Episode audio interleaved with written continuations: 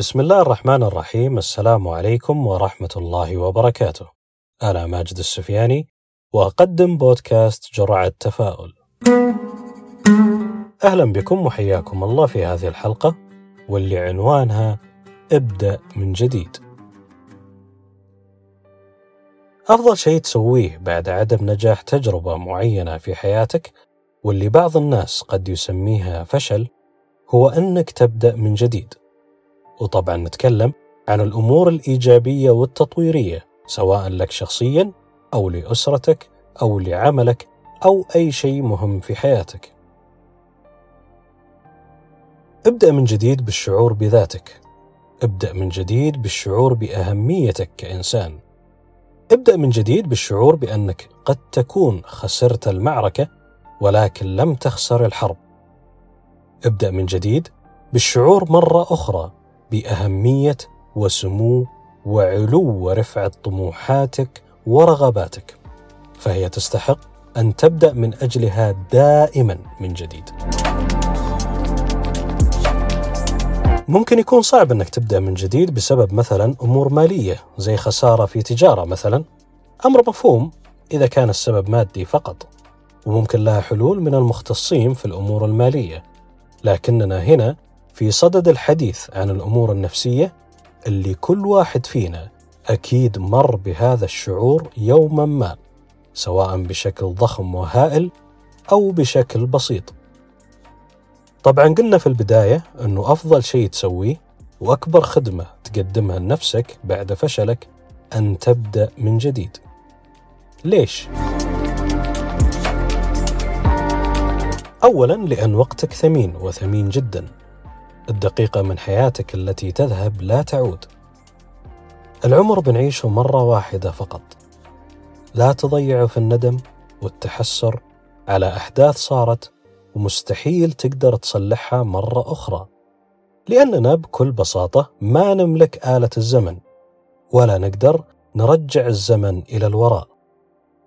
ولكن الخبر الحلو أنك تقدر تصلح وتعدل مستقبلك بشرط أنك تبدأ الآن بالإصلاح والتعديل وتذكر أنك لو ما اجتهدت الآن في الإصلاح والتعديل معناها أنك بتعيد نفس التجربة الفاشلة من جديد ويمكن بصورة أخرى.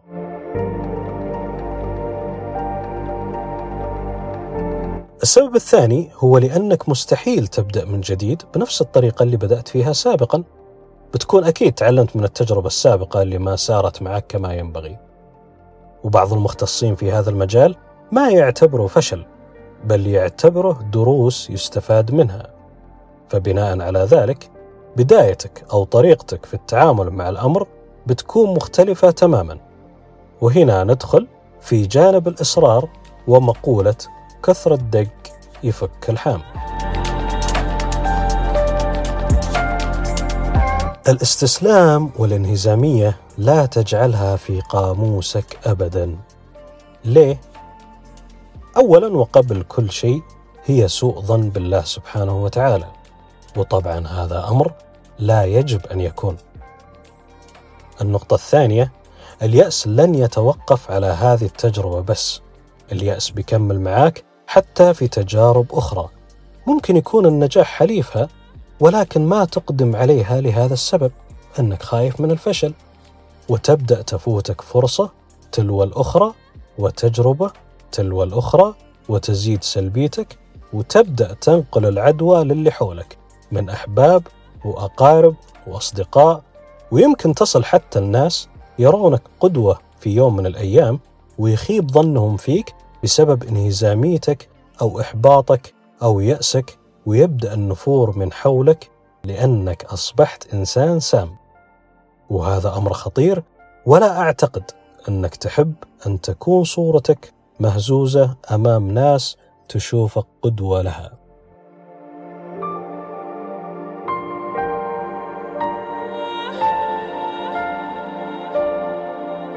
صحيح أننا بشر ولنا مشاعر ونقاط قوة ونقاط ضعف ونفرح ونحزن وحاسيسنا تتغير كردة فعل تجاه الأحداث اللي حولنا والأمور اللي تصيبنا. وهذا أمر صحي وطبيعي واللي ما يمر بهذه المراحل ولا يشعر فيها أكيد عنده خلل. ولكن المشكلة هي إذا الإنسان غرق بالحالة السلبية أو الشعور السيء فترة طويلة وأكثر من اللازم وتجاوزت كونها مجرد استراحة محارب. لدرجة بدأت أنها تأثر على مسيرة حياته وتبدأ تضره بشكل أو بآخر.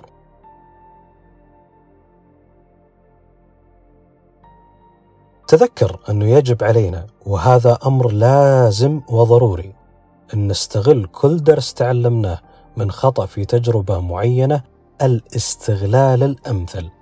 يعني أننا نرجع نعيد المحاولة ونشحن الإصرار من جديد ونتفادى الأخطاء السابقة وبكل تأكيد بتكون النتيجة أفضل من النتيجة السابقة وحتى لو ما نجحت بالشكل اللي أنت ترغب فيه مجرد أن التجربة الثانية أو الثالثة أو الرابعة حققت نتائج أفضل من التجربة اللي سبقتها هذا مؤشر قوي جدا أننا على المسار الصحيح وأن النجاح الآن أصبح أقرب من أي وقت وأي تجربة مضت. اذا ما عندنا خيار آخر سوى الاستمرارية بالبدء من جديد.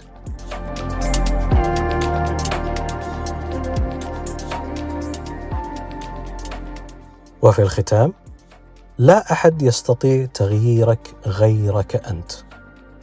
وهذه جرعة التفاؤل اليوم وأنا ماجد السفياني والسلام عليكم ورحمة الله وبركاته